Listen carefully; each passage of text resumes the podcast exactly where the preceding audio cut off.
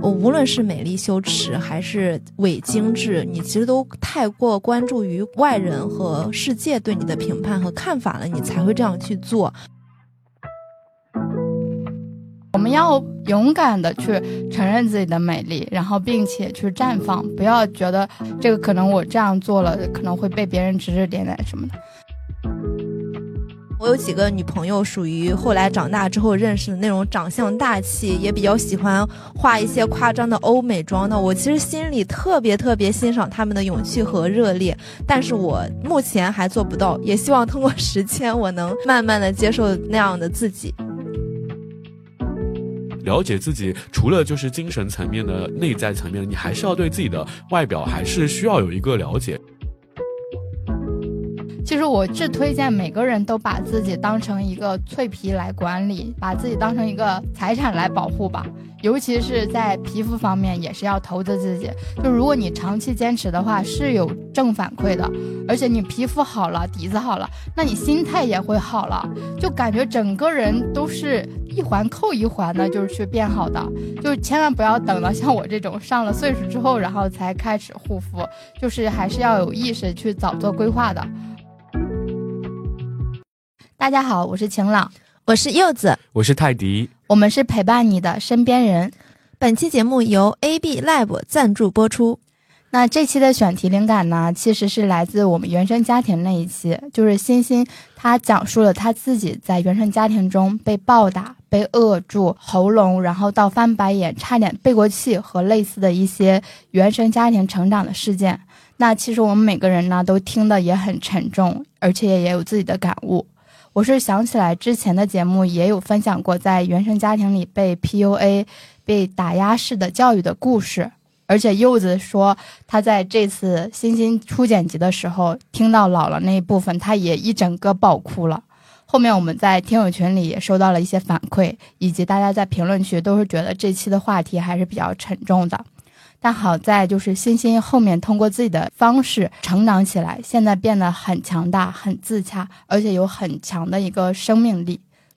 是的，正好我那几天不太舒服，所以就没参加那一期的录制。后面剪辑的时候，一整个被震撼到，就是你刚刚提到的，在。讲到他姥姥去世的时候，然后那个抽屉里面保存了他从小到大的证书和他出国的时候给他姥姥带的礼物。当时他觉得世界上唯一一个爱自己的人也离开了。我虽然说不是特别能感同身受他的境遇，但我真的是那天晚上就整个嚎啕大哭。然后我整理了一下情绪之后，接着剪辑。当天晚上，噗噗猫还联系我说：“他说我怎么看你十一点多了还在剪东西？你不要剪了，明天再说吧。”我说：“不行，这个后劲儿太大。”我今天晚上要把它搞完，啊，直到后面听到他说接受了一些正向的心理咨询呀之类的，才变得能够接纳自己了，稍微缓了一缓。对，因为那天不是我和泰迪一起参与采访的吗？所以我当天晚上录制完，我后劲也很大，就是我整个人失眠到凌晨两点，赶紧就是想到把我的一些推荐语记录到我的文本里。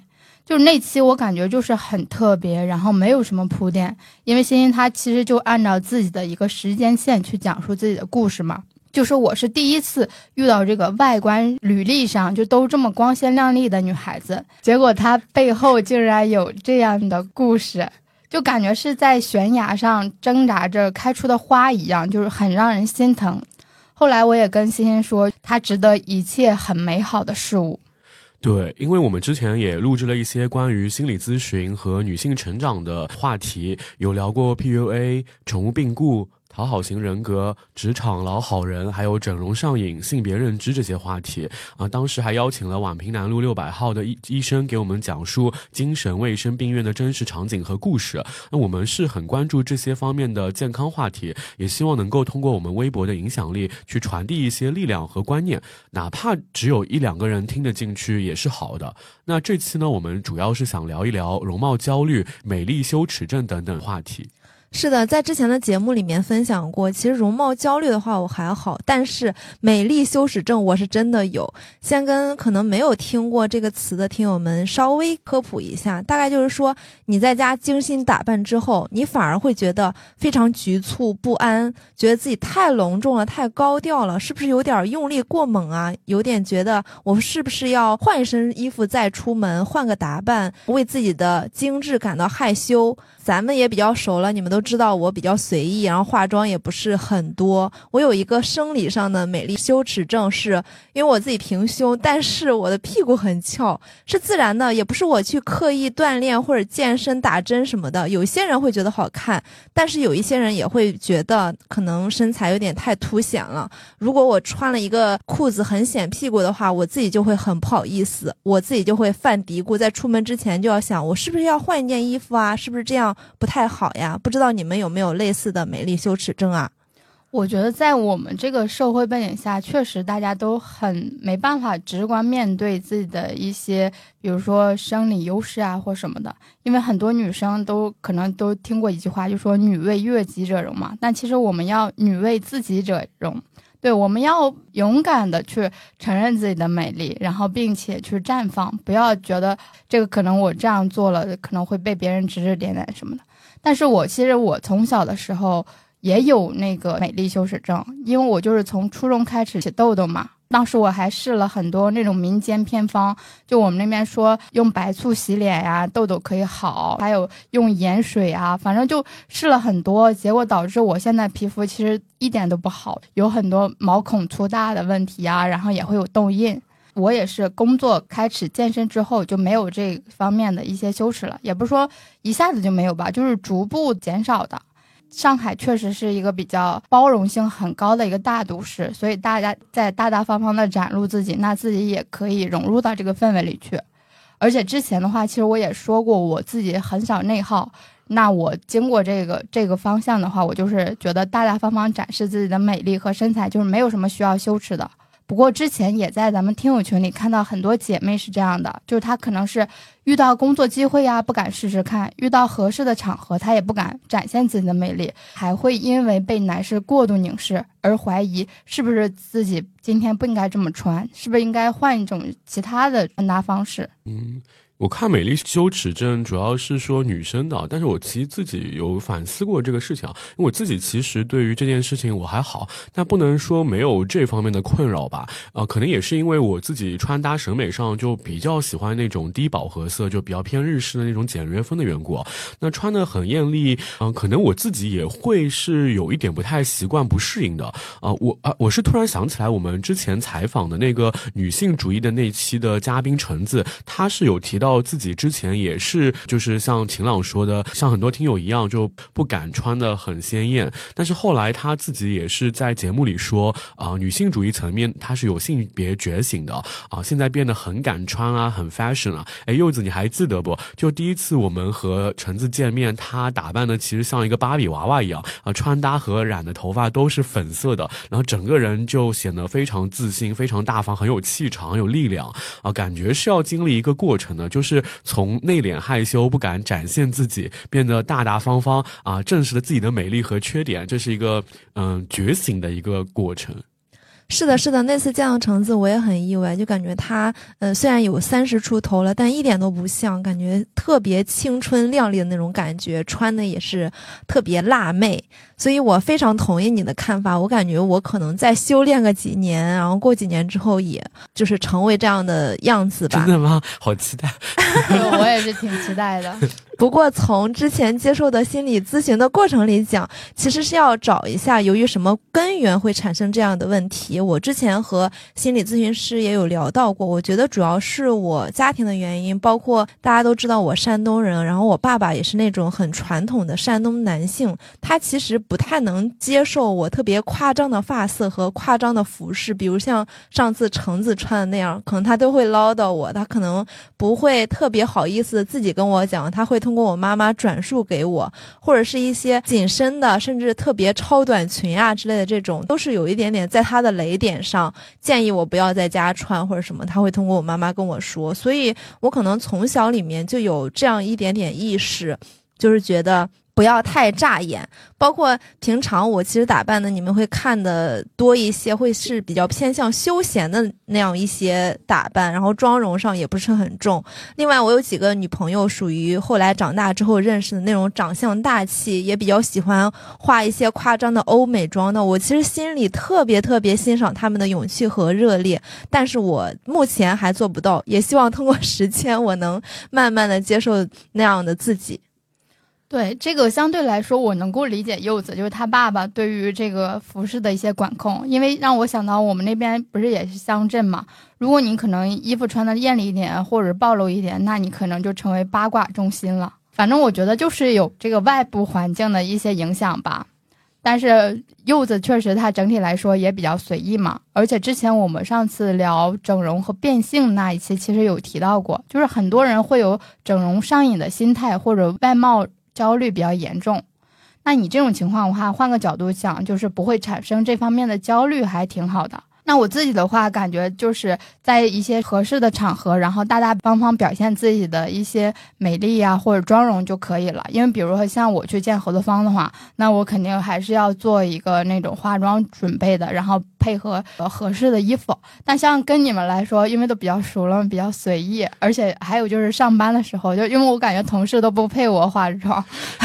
对，所以我就会表现的比较随意了。而且，其实很多公司它都会规定一些员工要穿那个工作服。我觉得可能是要在他们外貌上、精神层面上，就是看到这个公司整体的一个，相当于是名片吧。虽然在一定程度上可能会框住一些多元美，但这个可能也属于是一个最高效、最职业、最规整的一个，就是让大家保持这个仪容仪表的一个要求吧。我觉得这就很正常的，也是需要大家尽量去做到的。不过还是存在另外一部分人，他们是比较容易产生容貌焦虑的啊，年龄焦虑的，然后产生比如说精致过度这个选项。其实我自己本人最反对的一些现象的话，就之前有看到新闻，有一些那个整代嘛。就是有一些人可能为了就打消自己的这个嗯容貌焦虑，他去选择整容嘛，但是他没有一定的那个经济基础，他去选择贷款，其实这个相当于是把你后续的整体的人生就都去透支了，这类我是不去提倡、不去建议的。是的，是的。之前我们在聊变性手术邀请那期医生的时候，他有讲，他有做一些整容上瘾的人。所以我觉得，如果一个人他有了这样过度焦虑的倾向，他去做一些超前消费，或者是在假精致上去付出特别大的精力的话，其实对他身心健康都是不太有利的。因为 P 图软件都比较流行了，就大家可以用 P 图软件去适当去修饰一下自己，我觉得还是不错的。但是有的人他会把自己 P 得非常的不像自己，然后就有点 P 图过度了。我是觉得就是适当的修饰其实是可以理解的，毕竟爱美之心人皆有之嘛。但是过分沉迷修图、精致过度了，或者是对容貌过于焦虑了，本质上还是自己的内核不够稳定哦，才会陷于就是社会层面人们粗浅的去以貌取人来作为衡量一种人的单一的认知标准。那是需要调整一下自己的观念，让自己秀外慧中，适度美丽。那另外，我是觉得一个人的容貌确实是先天遗传的，但是同样来说，一个人他整体给人的那种仪表仪态还有气场，这些是可以后天养成的。这部分其实更应该去被注意提升的啊，并且这是需要去长期修行的一件事情。是的，不过这种提升会比较慢，尤其是健身啊，或者你去练习仪容仪表仪态方面的东西，它是需要你坚持长期才能看到一个效果的，并且很多很多女孩子她都对自己的要求特别高，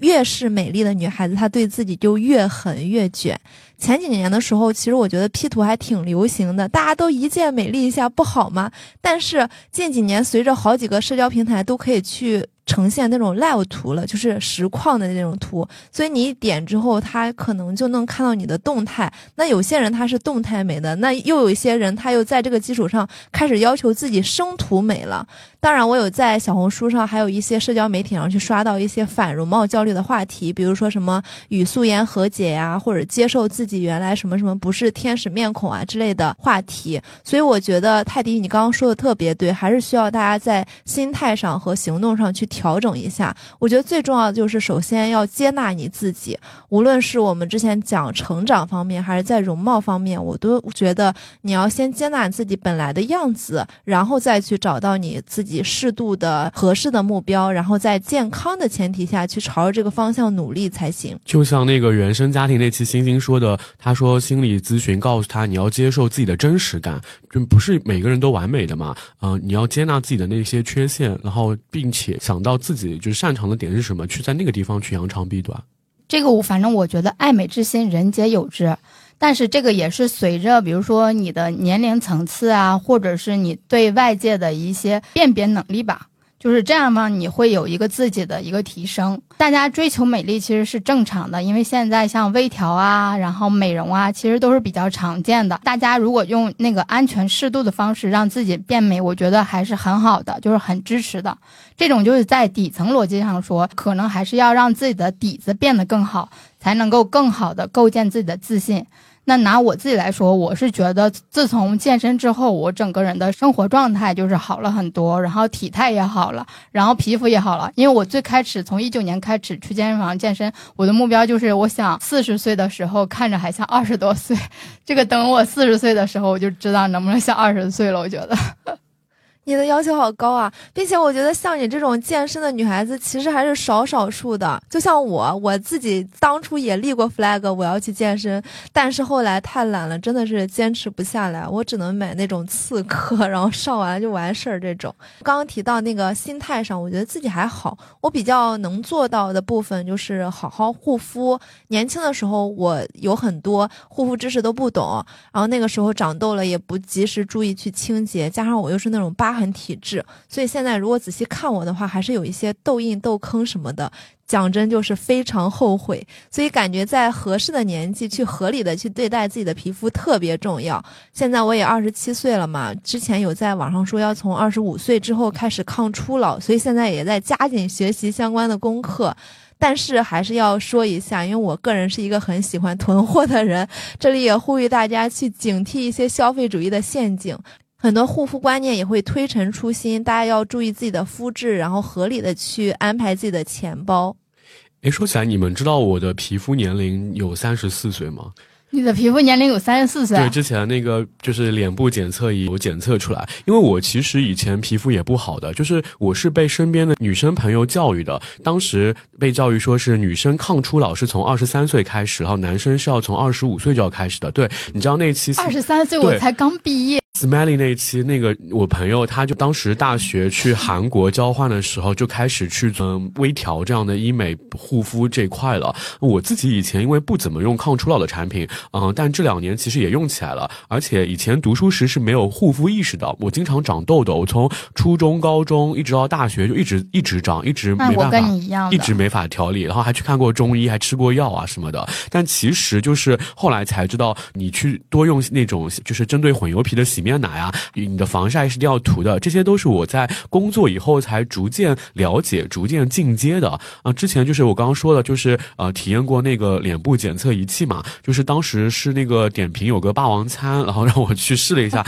就那一次让我更深刻的了解了自己。其实我觉得了解自己，除了就是精神层面的、内在层面，你还是要对自己的外表还是需要有一个了解，就是你在那个皮肤呃一秒一秒的这种时间的流逝下，你的皮肤状态你是要有一个感知度的。虽然这个就是很细微，但是其实长期来说你是可以观察到的嘛。那我当时那个检测仪检测出来，就是深层的，尤其是两侧的脸颊，就是当时长痘的地方是有很多痘印的沉淀，还有那个日光紫外线长期照射下就没有做好那个保护啊，留下了色素色斑的沉淀，就是那个脸黑黑黑的那那一块。对我也是工作之后才意识到，就是防晒是很重要的。因为我们之前不是高中的时候也会有军训吗？军训了就是大概七天左右，当时完全任何防晒措施都没有，但是内蒙就是干晒干晒的。然后我妈来学校看我的时候，她都已经认不出来我了，我就完全特别黑，因为我本身就是可能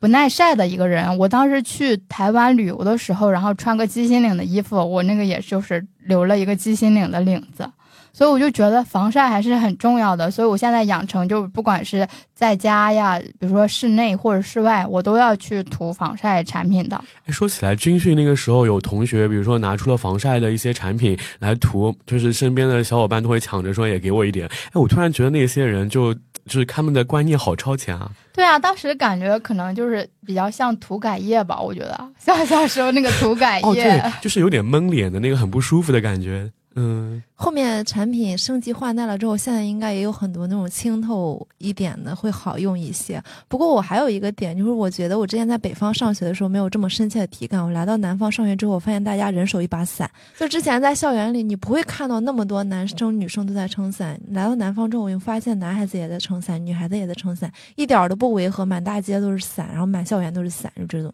对啊南南京还好，上海可能比较多吧。我们连那个下雪都不撑伞的。但是来了南方之后，我也是随着我们那个大学室友他们带，然后我就开始养成这个下雪你们不撑伞撑？伞的习惯。不撑伞的呀，啊，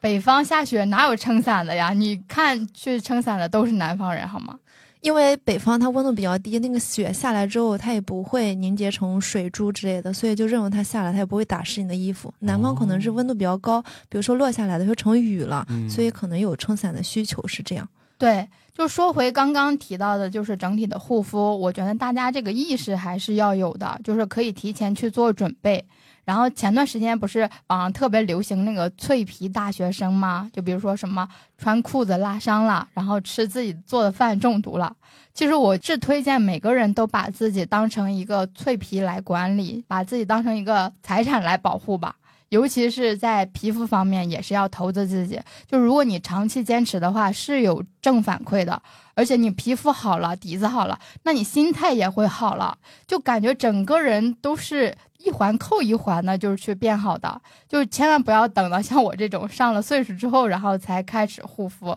就是还是要有意识去早做规划的。而且抗初老，其实大家也要做好辨别，然后提前去做准备的。那这里的话，我可能有一个轻微的小提醒，就不管你是护肤呀还是化妆，肯定要清楚自己的肤质是什么。如果按照大类来分的话，可能就是油性肤质、干性肤质、混干肤质、中性肤质、敏感肤质和混油肤质。那如果你可能长期爱长痘，那可能就是偏油性的。不过偏油性的皮肤可能它就没有那么容易变老，就皱纹会比较少。那偏干性的它可能就不怎么长痘，但是比较容易长干纹啊。然后比较脆弱的就是敏感体质，就这类的话，你可以去找一个，比如说线下的一个美容机构，然后让他去给你做个评测。就是你没办法分清自己什么肤质的话，可以去做个评测，然后这样的话对症去购买相应的产品。这样一说的话，其实油性年轻的时候羡慕干性，然后到了老了之后，因为干性爱长皱纹，他又羡慕油性皮肤了。你说到这里，我又要插播一个，就是你去测皮肤的时候，千万要注意那些推销陷阱，千万不要办卡，因为我就是一个，办卡千万不要办卡。是的，我就是一个办卡狂人，所以我很容易被这些东西去去推销。比如说，我之前也去测过皮肤，然后他会就跟我说啊，你自己皮肤状况这块儿怎么样，那一块儿怎么样，然后可能会推荐你相应的，甚至是美容或者说微调的一些。项目也好，幸好是说我当时的预算没有那么那么够，所以后来那个卡没有办成。但是我觉得很多人去做的话，都会有这样的一个体验，所以还是要根据自己的皮肤状况来理性的去选择这个护肤的方式。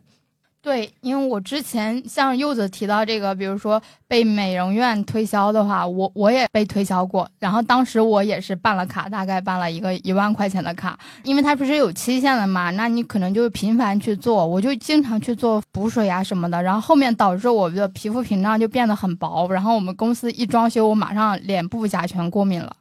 就是还是不能特别高频，而且也要抵抗他们这种推销套路的。就是我被教育的是说，男生差不多隔两个礼拜去就是做一次补水和清洁，女生是怎样的？那你已经很勤了，我感觉我一个没有很勤，月去一次就当然我也不会真的每每一周每两个礼拜，就是只是说被教育的是说应该这样做。按照我个人的话，我觉得一个季度做一次就可以了。那因为我因为我真的是怕了这个皮肤屏障变薄。我上次就是我们公司甲醛装修之后，我我的脸就是密密麻麻的疹子一样，很恐怖，我都不敢见人。相当于你之前是城墙皮，现在变敏感肌了，这种感觉。对我现在变成敏感混油皮了，就很烦。但无论如何，我觉得护肤它确实还是一门大学问，里面门道还挺多的。那我自己因为就是长期坚持护肤，我是有受益的。那今天和你们女生聊护肤，我自己就还蛮感触的，会想到我曾经就是满脸痘印、脸上发油、还长满了黑头的那个护肤上连小白都称不上的那个自己啊。嗯，我以前就是从不护肤到只做基础护肤，偶尔敷个面膜啊，用下洗面奶。啊，我记得当时就是我我用的第一个面膜叫什么森田，应该很多人都是那种。我也用过，对，就是入门级的，入门的会会用它的那种，然后再到其实我真正了解，就是我是混油皮，更加适合什么样的这个护肤产品，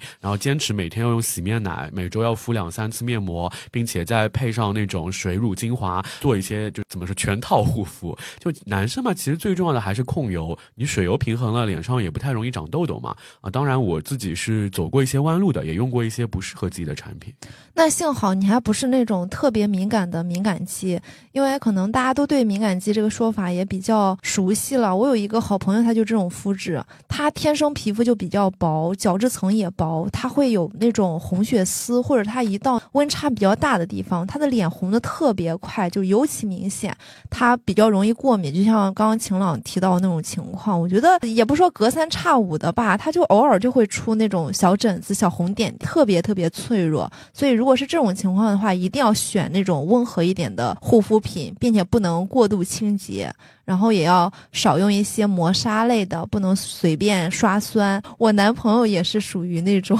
敏感肌，所以我后来跟他在一块儿之后，我对这方面还有一丢丢的研究。自己的话，我之前一直都是觉得自己混干油不是很多，但是前段时间我真的加班很严重。没怎么注意清洁，有一天晚上甚至是本来白天要见人，然后我带妆了，晚上直接是带着妆睡觉，真的超级超级伤皮肤。后来上周你们见我的时候，我的鼻子上、额头上都冒了好几个大痘，特别特别疼，也很后悔。所以最近期我也在想着用一些比较温和的产品去舒缓一下。对，那可能还有这个天气换季的问题，因为冬季嘛，我觉得还是要注重一下保湿这一类的。我之前的话，可能就是用日本的一些护肤产品会比较多，但是自从那个日本排放核废水之后，我的护肤品也都到期了，然后我就不打算买那个日系的一些护肤品了。自己在小红书上做了一些功课嘛，然后我就觉得我的一个诉求的话，可能就是抗衰，然后加保湿。那我在小红书上做功课的时候，看到了 AB Lab 这个品牌，就是他们主要是专门研究温和抗老护理的，然后主要是针对一些敏感肌人群啊，对抗皱紧致啊和防初老比较注重产品成分功效大于品牌营销的。那我感觉就比较适合我，所以我当下就直接入手了。那我听你这么一说，也感觉很适合我哎。我上礼拜的时候，就像泰迪说的，我跑线下的那种美容院去做了一个小气泡，就清理了一下我的毛孔垃圾。当时给我做针清的时候，痛死我了。他给我往死里摁，他说你这个根太深了，就是你平常不注意这些清理，没有及时的去清洁。所以他当时也特意嘱咐我，最近要作息规律啊，饮食清淡呀。另外就是千万不要用那种强刺激性的产品。甚至要我面霜也少用一些，因为他说你用完了之后，你这个太营养了，它会让你这个直接发出来，你可能就一下子脸上长好几个痘痘，你自己会心理上接受不了的。即便说它你底底层现在有一些垃圾，但如果你把它强刺激出来，可能你会焦虑。他跟我这么讲的，对，所以我觉得我是可以稍微试试一下这个品牌。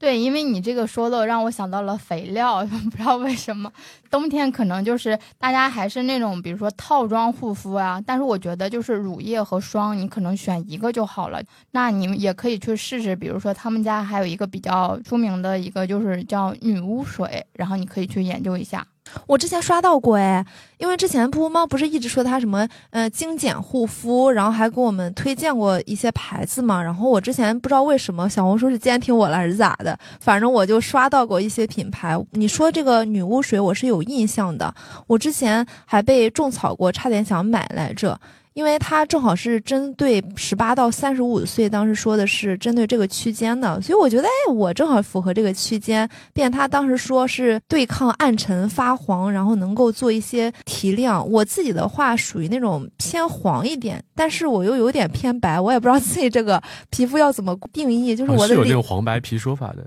是的，然后我就觉得，如果我的皮肤能够清透一些，可能看起来就更显白。如果去掉。是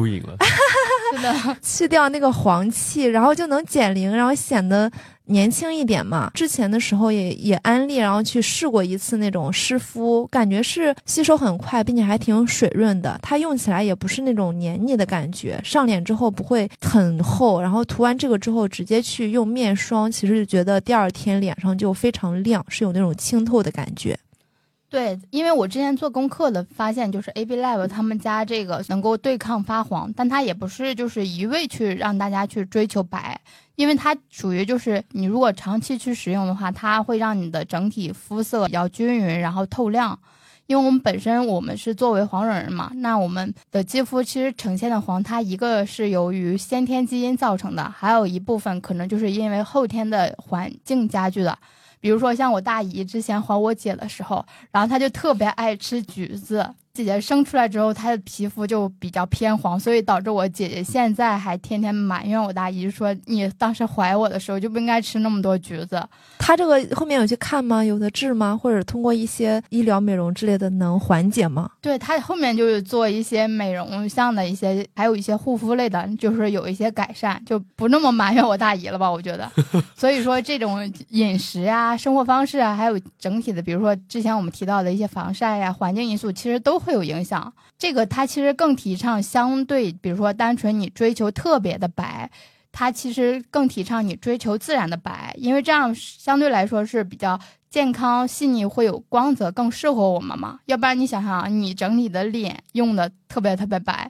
然后你的身体色差又特别明显，就这样整体来说就看起来不会很均衡。它这个女巫水其实就属于这一类的产品，它能够帮你防止一些黄气暗沉啊，呈现均匀透亮的肤色。反正整体体验下来都还蛮好的，而且我还用了他们家那个女巫面霜，就感觉也不错。我现在的话就水搭配面霜在用，因为我自己本身的肤质就是混油有痘印，而且还敏感嘛，然后自己整体肤色也比较偏黄，再加上现在就是秋冬季换季也很干燥，所以。在用了一段时间后，感觉脸上没有那么黄了，整体来说透亮了很多，就是皮肤看起来可能亮了很多。而且他们家这个整体的质地就像乳酪一样，就不会黏腻，就上你上脸不会有一些沉闷感，也不也不粘手啊什么的。我不知道怎么形容，就是有一种在呼吸透气的感觉，反正就是感觉还是蛮好的。而且这个面霜我当我现在也用了很多，大概用了三分之一吧，就有个小坑。就感觉我之后再使用一下，可能会更有一些成效。听你这么一说，我都心动了。既然我们这一期是他们赞助的，你能不能去帮我申请一点小样，我来用一用啊？可以啊，因为这次我们其实也和品牌方去申请了一些福利，大家可以在 show notes 查看详情。一个的话是可以通过在评论区留下你关于一些直面美丽修饰症相关的讨论分享。那截止到十二月十四日晚八点，评论区留言点赞最高的一位可以获得一套 AB Lab 价值一千五百元的全套产品。一千五？对，一千五百元就是他们全套产品，反正就是明星产品我都给薅来了。然后点赞第二到第六名的话，可以获得一套 AB Lab 就价值四九九元的中样套组。还争取到了，比如说，只要你参与评论，那就可以获得一套就是 AB Lab 价值九十九元的小院套装。那领取方式的话，就是添加晴朗制作人的微信。如果没有抽中的话，也可以看看我们为大家谋取的限时七天一个快闪群的一个福利。那大家只要扫码进群，然后参与群内的话题讨论，其实也可以获得一些抽奖机会。那每天群内会抽一份 AB Lab 正装产品。还会有一些中小样抵扣券啊、积分等产品，积分是可以兑换那个商品的。大家只要进群之后，如果想要购买那个正装，其实它也有加赠好礼，也欢迎大家一起入群来加入这个美丽羞耻症相关的话题讨论。我感觉这个福利满满啊！我都想就是评论多找人帮我点赞。对，这次只要是评论的人，大家都可以获得那个福利的。不过就是点赞最高的，那可能价值就会更强，就是一千五百元的套组。品牌爸爸真的是诚意满满。对，这次也是跟他们讨了那个说了这可以说吗？好讨，我记住了 这个呃。对，他们没说主播不能参与吧？主播也可以参与，争取了好久。嗯，好，说回节目的主题啊，前面我们是做了好几期向外探索、向内追求的正能量女嘉宾的故事，比如通过旅行啊、放松、心理咨询，不断的去寻找自己、做自己。我们身边人也单独开设了一个有关女性自我进化系列的专题，欢迎大家在主页的内容专题栏进一步探索，并且找到感兴趣的内容话题来收听啊。这里面有，比如说刚刚之前就讲到从原生家庭中走出来。自救自洽的星星，还有我们录制的当天，就是今天，呃，上线的这个万圣节模仿那英就此成名的浙英，还有呢，通过带团旅行实现呃生活松弛感的东东等等各种优秀女性嘉宾的成长故事。最后呢，希望大家能够在成长的路上平衡过度精致和美丽羞耻，以健康为核心，注重皮肤和身材管理，让自己更开心，不要过分苛责自己，允许一切发生。你你这么一说，我感觉价值都上上去了。不过说回我们刚刚提到的美丽羞耻症和假精致这些，其实无论是美丽羞耻还是伪精致，你其实都太过关注于外人和世界对你的评判和看法了，你才会这样去做。如果有一个营销观念说女人要对自己好一点，你趁着年轻该干嘛干嘛，然后你等你老了之后，你现在也穿也穿不了了，吃也吃不了了，好看的衣服也穿不了那么好看了。那你有时候想一想啊，是要及时行乐，然后去享受，你要过这种精致的生活给别人看。但有的时候你也要问自己一句：我有享受这些的资本吗？我有没有做到超前消费，然后用现在有的生活水平去支付这些啊？如果你去用一些刚晴朗说的透支信用卡也好，或者是还不完的花呗也好，或者是各种各种分期分了三十六再分七十二的这种情况下去交换的话，那么这种生活是要不得的。所以在最后，也希望大家能够拥有稳定的内核和健康的皮肤。最近我自己也在看《花少》，不知道你们有没有看？我有在看。我觉得秦岚就这期的《花少》，大家情绪都很稳定，而且就是他们整体的这种互帮互助的方式，我觉得特别好。就真的希望他们能够长期拍下去。是的，并且提供一个数据，不知道你们知不知道，秦岚和秦海璐他们俩只差一岁。啊，我不知道哎。反正，在那个里面，就是秦海璐不是大姐嘛，然后就是他们那个什么东北四凤啊，我就觉得特别好玩，特别有意思。是的，这个也是最近一个很火热的综艺嘛。然后秦海璐她可能一方面是因为她生过宝宝，女孩子生过宝宝之后其实会比较容易衰老。另外就是秦岚她自己在心态上，包括身材管理上，我觉得她都特别特别下功夫。包括她自己也属于那种乐天派，就是什么情绪价值富翁，就类似于这种的。心态特别好，但他就不注重保护自己的嗓子，成为了电音朵拉。是的，是的，他那个也是工作原因，所以我是觉得，如果大家有兴趣，也可以去看一看这个综艺，它能给你带来一些笑料，也能给你引发一些思考。刚刚发放了那么多福利，最后再次感谢 AB Lab 对本期节目的大力支持，也希望大家在评论区跟我们多多互动，去领取福利。最后听到这里，如果你对我们的节目非常感兴趣，想加入我们听友群的。话可以在收 note 处和评论区找到制作人晴朗的联系方式。另外，一定不要忘记参与本期的超大福利哦。那我们这期就先聊到这里啦，下周二不见不散，拜拜，拜拜。每个人啊，存在为自己闪耀就好，就像星星一样，可能会有人看见，也有人看不见，有人能理解，有人不能理解。我们不能做到所有人都喜欢我们，但是为自己闪耀就好。会有人看见，喜欢的人一定能看见。